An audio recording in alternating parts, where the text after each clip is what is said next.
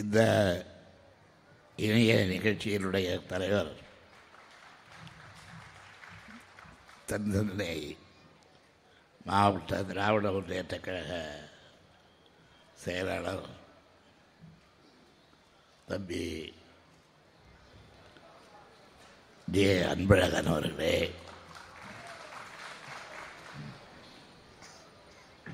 தாய்மார்களே, பெரியோர்களே,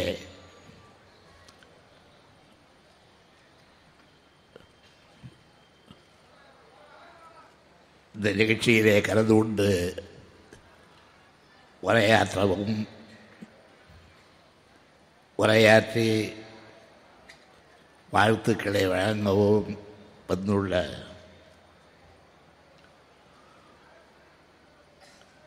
நாடாளுமன்றக் கழகத்தின் குழு தலைவர் தம்பி டி.ஆர். பாலி அவர்களே, முன்னாள் அமைச்சர் அருமை நண்பர் ஜெகத்திரட்சர் அவர்களே, தம்பி பிரஜோற்பத்தி அவர்களே, பேராயர் அன்புக்குரிய எசராசன் அவர்களே, மாவட்ட கழகத்தின் பகுதிக்கழக செயலாளர்களே, வட்டக்கழக செயலாளர்களே, மாநில கலை இலக்கிய பகுத்தறிவு பேரவையினுடைய தலைவர் திருமதி கனிமொழி எம்பி அவர்களே,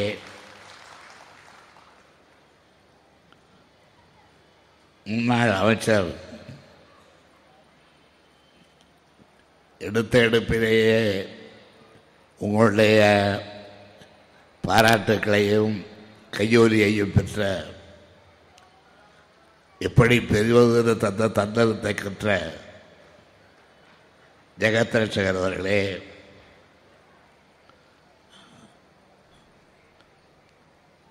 இந்த நிகழ்ச்சிகளே கலந்து கொண்டு நம்மை எல்லாம் மகிழ்ந்த வேலமுருகர் அவர்களே, சின்ன பொண்ணு அவர்களே, நாயன வித்வான் இஞ்சியகுடி சுப்பிரமணியம் அவர்களே, தாய்மார்களே, பெரியோர்களே, என் உயிரினும் மேலான அன்பு உடன்பரப்புகளே,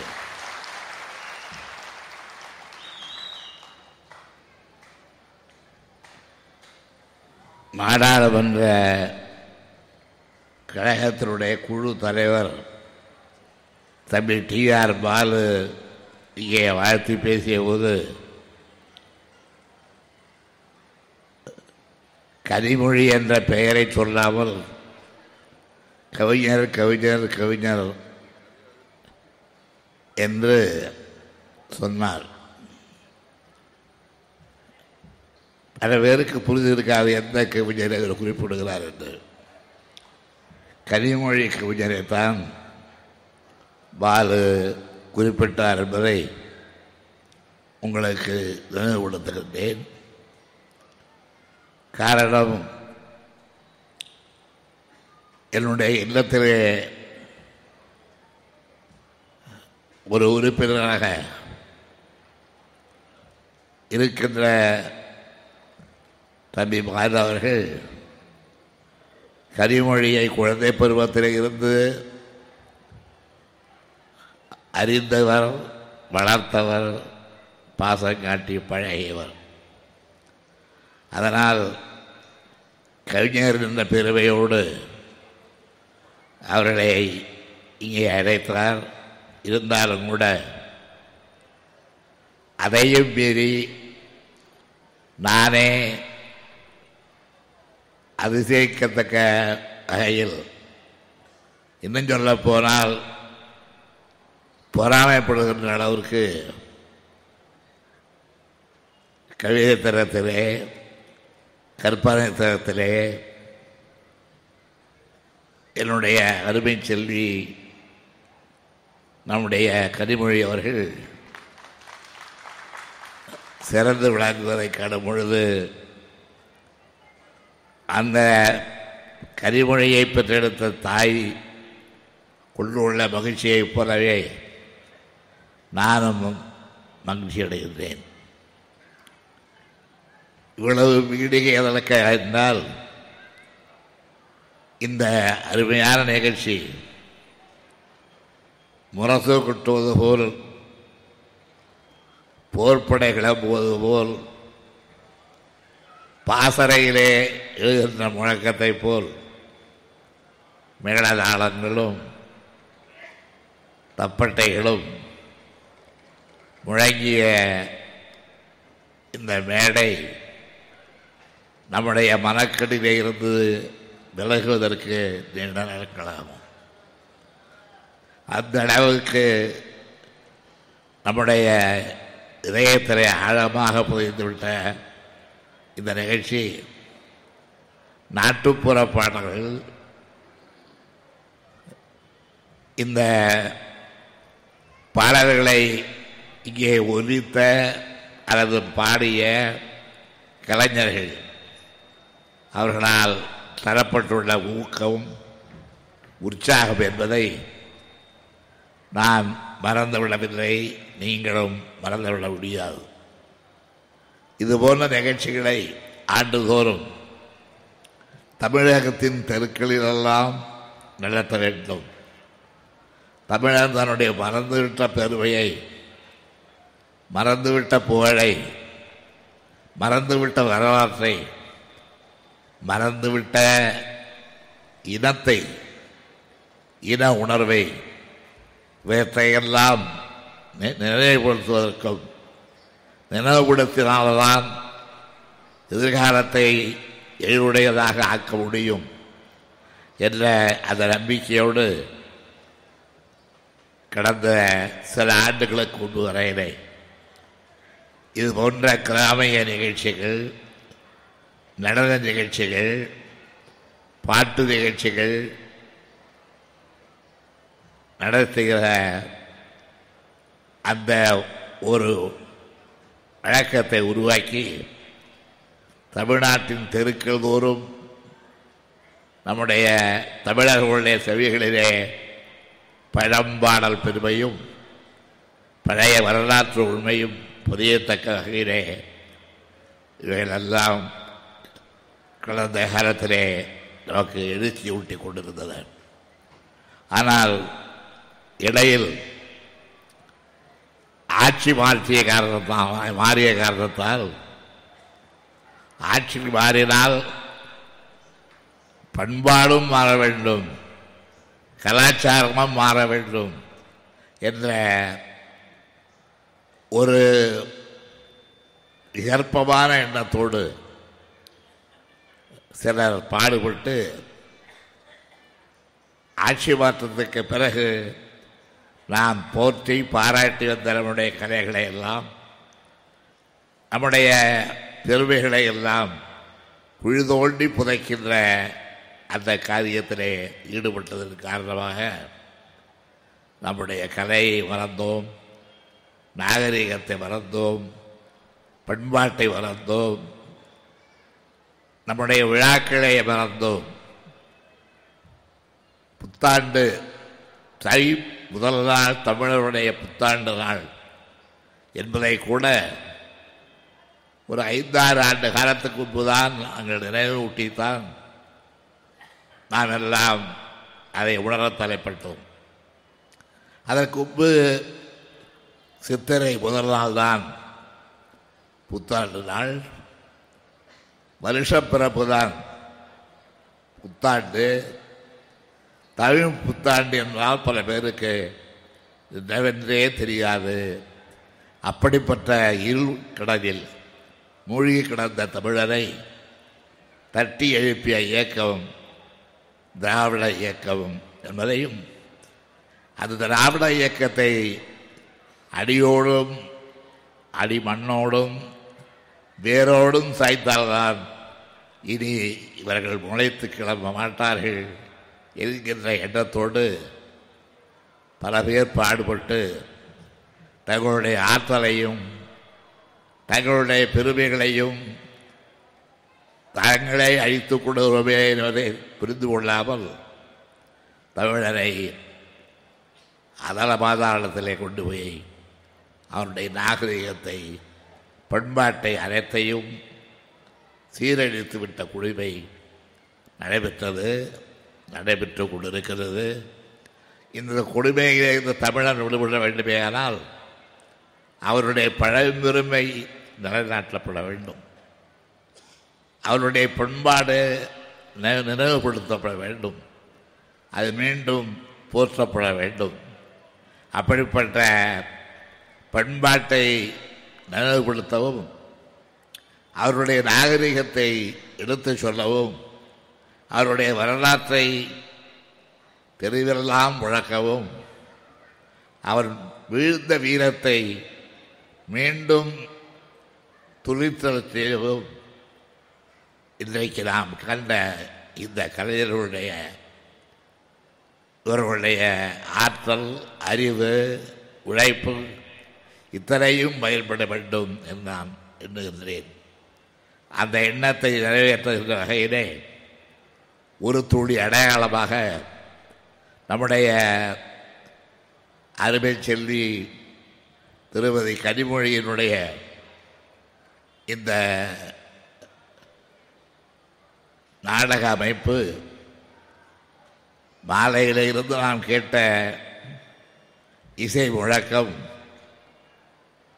நாடக முழக்கம், மேள முழக்கம், முரசு முழக்கம் இவைகளையெல்லாம் செவிப்படுத்த போது நம்முடைய பழங்கால நினைவுகள் வராமல் போகவில்லை. இப்படித்தான் நம்முடைய படை வீரர்கள் எதிரிகளை நினைப்பதற்கு, வீழ்த்துவதற்காக முழங்கிச் சென்றிருப்பார்கள். இப்படித்தான் அவர்கள் ஒலித்த முரசு கொட்டப்பட்டிருக்கும் என்றெல்லாம் என்று நான் நினைத்து பார்த்தேன். ஏன், எப்படி நம்முடைய பண்பாடு குலைந்தது, நம்முடைய வரலாறு வீழ்ந்தது, நம்முடைய நாகரிகம் மாய்ந்தது என்பதையெல்லாம் எண்ணி பார்க்கும்போது இதே விஷயங்களை, இதே செய்திகளை வேறு மொழிக்காரர்கள், நம்மை ஆதிக்கம் செலுத்த எண்ணியவர்கள் தாங்கள் பயன்படுத்தி கொண்டு இந்த கலையின் மூலமாகவே நம்முடைய கலையை அழித்தார்கள், நம்முடைய நிலையை ஒழித்தார்கள். இதற்கு நாம் பதிலாகத்தான் இன்றைய இந்த நிகழ்ச்சியை உங்கள் முன்னிலையிலே நம்முடைய கனிமொழி அவர்களும் அவரை சேர்ந்த நண்பர்களும் இந்த பகுத்தறிவு இயக்க சங்கத்தினரும் எடுத்து காட்டியிருக்கிறார்கள். முன்பெல்லாம் புத்தாண்டு என்றால் தை முதல் நாள்தான் என்று அறியாத தமிழன்தான் இருந்தான். தை பிறந்தால் வெளிவிறக்கும் என்று அவனுக்கு சொல்ல தெரியும், ஆனால் தை மாதம்தான் தமிழனுக்கு புத்தாண்டு என்பது தெரியாது. அதை ஞாபகப்படுத்தி தெரிய வைத்தது திராவிட இயக்கம்தான் என்பதை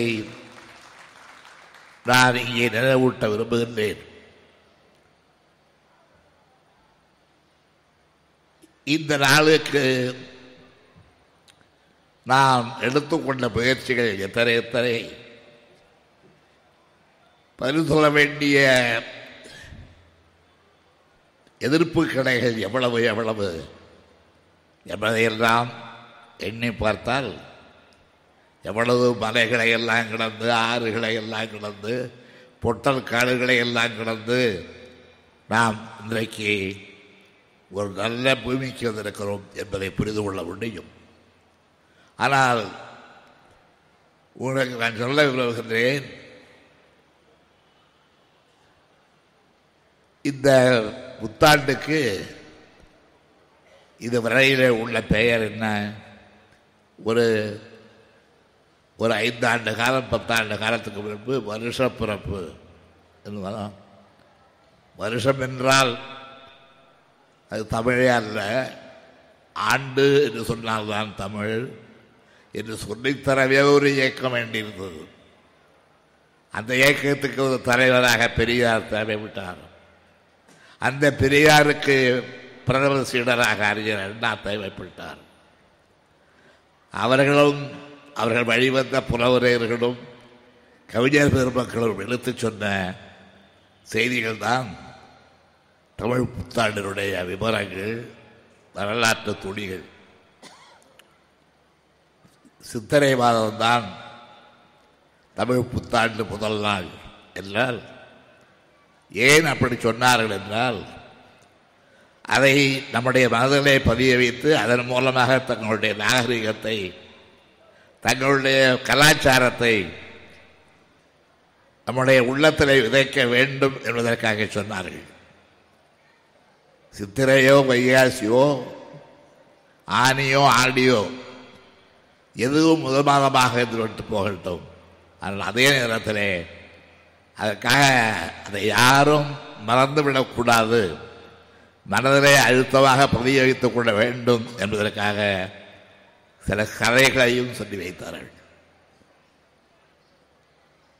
நான் அந்த கதைகளுக்குள்ளே போக விரும்பவில்லை. இந்த விழாவிலே அவைகள் தேவைப்படுவோம் இல்லை, அதை சொல்ல தேவையும் இல்லை. ஆனால் அவைகளை நம்முடைய மொழியிலே இன்றைக்கு உள்வாங்கிக் கொண்டு அவற்றை நாம் நம்பி அவைகளை கடைப்பிடித்தால் எத்தகைய விபரீதங்கள் ஏற்படுகின்றன என்பதை மறந்துவிடக்கூடாது. ஞாயிறு, திங்கள், செவ்வாய், புதன் என்று கிழமைகளை சொல்லி அந்த கிழமைகளுக்கு தேதிகளையும் சொல்லி, அதாவது நாட்களையும் குறிப்பிட்டு வாழ்ந்த தமிழன். ஆனால் அவைகளுக்கெல்லாம் ஒவ்வொன்றுக்கும் ஒரு காரணத்தை சொல்லுகின்ற கதைகளை கேட்க வேண்டியதான். அந்த கதைகளை கேட்டு கேட்டு தமிழன் தன்னை மாய்த்து கொண்டான். தன்னை மாய்த்து கொண்டது மாத்திரமல்ல, அவருடைய நாகரிகம், கலாச்சாரம், பண்பாடு, இலக்கியம், கலை அனைத்தையும் மாற்றாருக்கு விலை கூறி வாடகைக்கு விட்டு விட்டான். நான் கேட்கிறேன், ஞாயிறு, திங்கள், செவ்வாய், புதன், வியாழன், வெள்ளி என்றால் நமக்கு புரிகிறது, அது வயல் சரி. ஆனால் இவற்றையெல்லாம் ஒன்றாக இணைத்து மாதம் என்று நாம் கணக்கிடும் பொழுது சில குழப்பங்கள் ஏற்படுகிறது. அந்த மாதங்களையெல்லாம் ஒன்றாக இணைத்து வருஷம் என்று சொல்லும் பொழுது பெரும் குழப்பமே விளைகிறது. நம்முடைய ஆண்டு கணக்கு, மாத கணக்கு இவைகளெல்லாம் வேறானவை, தனி பண்பாட்டிற்கு உரியவை. அவைகளை நாம் மறந்துவிட்டோம். மறந்துவிட்டது மாத்திரமல்ல, அந்த பண்பாட்டையே இழந்து விட்டோம். அப்படி இழந்துவிட்ட காரணத்தால் தான் இங்கே நாம் அவைகளை நாடக உருவத்தில், பாட்டு வடிவத்தில் வேடங்கள் தெரிவித்து அதன் மூலமாக, சங்கமம் மூலமாக சாதாரண மக்களுக்கு, கிராமப்புறத்து மக்களுக்கும் எடுத்து சொல்ல வேண்டிய இன்றியமையாமை நமக்கு ஏற்பட்டிருக்கிறது என்பதை மறந்துவிடக்கூடாது. ஆண்டு கணக்கு 2012 மை 3 14 என்று சொல்லும் பொழுது சுலபமாக இருக்கிறது. ஆங்கிலேயனுக்கும் அதே கணக்கெடுக்கு தான், பிரெஞ்சுக்காரனுக்கும் அதே கணக்கெடுக்கு தான், வடக்கே போகலுக்கும் அதே ஆண்டுக்கணக்கு தான், தெற்கே இருக்கிற நமக்கும் அதே ஆண்டு கணக்கு தான். எல்லோருக்கும் அகில உலகத்துக்கே ஒரு ஆண்டு கணக்கு இருக்கும் பொழுது நான் மாத்திரம் ஆண்டுகளுக்கு பெயர் வைத்து 60 ஆண்டுகள் தான் என்று ஒரு கணிப்புக்கு வந்து விடுகிறோம். பிரபவ சுக்கல பிரபவ பிரஜோற்பத்தி ஆங்கரி ஸ்ரீமுகமாக இவ்வாது என்று வடமொழியில் சில ஆண்டுகளுக்கு பெயர் வைத்து அதில் 60 ஆண்டுகள் முடிந்தால் அது விசேஷமான காலம். 60 ஆண்டுகள் பிடித்தால் ஒரு வடிவிழா கொண்டாடலாம் என்றெல்லாம் நம்மை நாமே ஏமாற்றி கொண்டோம்.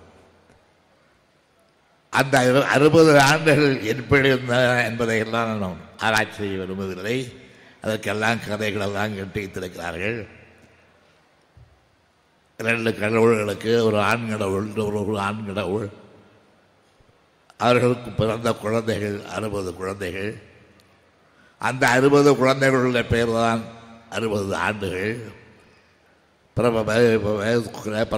பிரஜோற்பத்தி ஆகிரிச ஸ்ரீமுக யுவ தாது ஈஸ்வர வேதாந்திய பிரமாத விக்ரம சுபானு பார்த்திபி ஜெய ஜெய மன்மத துர்முகி வடம்மி சாஹ என்று அக்ஷய என்று முடியும். பிரபவ என்ற ஆண்டிலே ஆரம்பித்து அக்ஷய ஆண்டிலே முடிகிறது. அப்படி முடிந்த பிறகு அதற்கு அடுத்த ஆண்டு அக்ஷய ஆண்டிலே பிறந்தவன் சரி, பிரபவ ஆண்டிலே பிறந்தவனுக்கு 60 வயது சரி. ஆனால் ஆண்டு கணக்கு வகுத்திருக்கின்றோம். அதை மாற்றுகின்ற முயற்சியிலே ஈடுபட்டவர்கள்தான் புது புது கதைகளை, புராண கதைகளை புகுத்தி நம்மை ஏமாற்றியிருக்கின்றார்கள். அப்படி அந்த ஏமாற்றத்தின் விளைவாக ஏற்பட்ட ஆண்டு கணக்கு தான் பிரபவ விபவ என்று நான் சொன்னேனே, அந்த ஆண்டு கணக்கு. அது என்ன பிரபவ விபவ என்று கேட்டால், 2 கடவுள்களுக்கு பிறந்த குழந்தைகள், அந்த குழந்தைகளுடைய பெயர்கள் 60 குழந்தைகள் பெற்றார்கள். அந்த குழந்தைகளுடைய பெயர்களைத்தான் நாம் நம்முடைய ஆண்டு கணக்காக கொண்டாடியிருக்கிறோம் என்று சொல்லி தப்பிக்க பறக்கின்றார்களே, அவர்களை பகுத்தறிவோடு நான் கேள்விப்பட்டால், எப்படி ஆண்டவனுக்கு பிறந்த குழந்தைகள் கெட்டவர்களாக இருக்க முடியும் என்று குறுக்க கேள்வி கேட்டால் பதில் சொன்னார்கள். அதனால்தான் நாம் நம்முடைய ஆண்டு கணக்கை 1902, 1903, 1904, 1905, 1906 என்று சொல்லிக் கொண்டிருக்கிறோம். அது 1923, 13, 14 என்றெல்லாம் வருகின்ற இந்த கணக்கு பொதுவாக உலகம் முழுவதும் இருக்கின்ற ஆண்டு கணக்கு. ஆனால் தமிழர்கள் மாத்திரம் தங்களுடைய ஆண்டு கணக்கை 60 ஆண்டு நிறுத்திவிட்டார்கள். அதனால்தான் அக்ஷய என்ற 60வது ஆண்டோடு ஆண்டு கணக்கு நமக்கு முடிந்து விடுகிறது. அதற்கு மேல் நாம் போவதில்லை. அதற்கு மேலும் நாம் சென்று நம்முடைய ஆண்டு கணக்கை சரிவராக புரிந்து கொண்டு வெளியிட வேண்டும் என்பதற்காகத்தான் அந்த ஆண்டு கணக்கே தூக்கி வெளியிலே போடு என்றதை போட்டுவிட்டு உலகத்திற்கு பொதுவான இருக்கின்ற ஆண்டு அந்த கணக்கை நாம் கடைப்பிடிக்கின்றோம். அப்படிப்பட்ட ஆண்டு கணக்கில் நாம் கடந்த காலத்திலே நம்முடைய வரலாற்று புதையல்களை, நம்முடைய சரித்திர சான்றுகளை, நம்முடைய கல்வெட்டுக்களை, நம்முடைய பழமைகளை, நம்முடைய பழைய வரலாறுகளை, பழைய மன்னர்களுடைய அவர்கள் புரிந்த யுத்தங்களை, அவர்கள் வென்ற நாடுகளை எல்லாம் மறந்து விடுகிறோம். எந்த ஒரு நாட்டிலே சரித்திரத்தை இழந்து விடுகிறானோ அவன் வாழ்க்கையையும் இழந்து விடுகிறான். எந்த ஒரு நாட்டிலே வரலாற்றை புரிந்து கொள்ளாமல் இருக்கிறானோ அவன் வரலாற்றை என்றைக்குமே புரியாதவராக ஆகிவிடுகின்றார். ஆகவேதான் வரலாற்றில் கிடைக்கின்றபடி சரித்திர சான்றுகளின்படி நாம் பெற்றிருந்த கலை பண்பாடு இவைகளுக்கெல்லாம் சிறிதளவு அழிவு ஏற்படாமல் அவைகளை காப்பாற்ற வேண்டும் என்ற முயற்சியாகத்தான் நம்முடைய கனிமொழி அவர்களின் இந்த இயக்கத்தின் காரணமாக நம்முடைய கிராமிய கலைகளை வளர்த்தால், நம்முடைய பழைய பண்பாட்டு கலைகளை வளர்த்தால் பழைய வரலாறுகளை தெரிந்து கொள்ள முடியும் என்ற அந்த ஆசையின் காரணமாகத்தான் அந்த கலை இலக்கிய பேரவை, பகுத்தறிவு பேரவை உருவாகி இருக்கிறது. அந்த பேரவையினுடைய தலைவராக நம்முடைய கனிமொழி அவர்கள் விளங்குகிறார்கள். அந்த பேரவையினுடைய கலைகளாக பல இடங்களிலே தோற்றுவிக்கப்பட்டுள்ள பல பாசறைகள் இன்றைக்கும் அறிவு செழிப்போடு, அழகு குறிப்புகளோடு, ஆணைத்தரமான ஆதாரங்களோடு பகுத்தறிவு பிரச்சாரத்தை செய்கின்றன. அந்த மன்றங்களாக விளங்குகின்றன. அப்படிப்பட்ட மன்றங்களிலே ஒன்றுதான் தென் சென்னையிலேயே நம்முடைய தம்பி அன்பழகன் அவர்களுடைய தலைமையில் நடைபெறுகின்ற இந்த இயக்கத்தினுடைய சான்று வரலாற்று பதிவுகள் என்றெல்லாம் வர்ணிக்கின்ற அளவுக்கு உருவாகி இருக்கின்ற இந்த அருமையான நிகழ்ச்சி விழா. இந்த விழாவிலே கலந்து கொண்டு நமக்கெல்லாம் பெருமை சேர்த்த இசைவாணர்கள், நாதஸ்வர வித்வான்கள், முரசு முழங்கியோர், பாடல்கள் மூலம் நம்மை எல்லாம் வசைப்படுத்தியோர், அயப்படுத்தியோர், அவர்களுக்கெல்லாம் நான் என்னுடைய நன்றியை தெரிவித்துக் கொள்கிறேன். அத்தனை பேருடைய முயற்சியும் தமிழருடைய பண்பாட்டை உயர்த்த வேண்டும், மீட்டெடுக்க வேண்டும் என்ற ஒரு முயற்சிதான். அந்த முயற்சியிலே ஒரு துளியாக இன்றைக்கு சென்னையிலே இந்த நிகழ்ச்சி நடைபெற்றிருக்கிறது. இதிலே கலந்து கொண்டுள்ள பெரியவர்கள், நண்பர்கள், தோழர்கள், தொண்டர்கள் அத்தனை பேருக்கும் நான் என் சார்பிலும் என்னுடைய அருமை மகள் இந்த மன்றத்தின் தலைவியாக இருக்கின்ற கனிமொழி சார்பிலும் நன்றியை தெரிவித்துக் கொண்டு, அதிக நேரம் உங்களை எல்லாம் காக்க வைத்தமைக்காக என்னுடைய மன்னிப்பையும் உங்களிடத்தில் கேட்டுக்கொண்டு இந்த அளவில் இந்த நிகழ்ச்சி நிறைவுறுகிறது என்பதை அறிவித்து விடைபெறுகிறேன். வணக்கம்.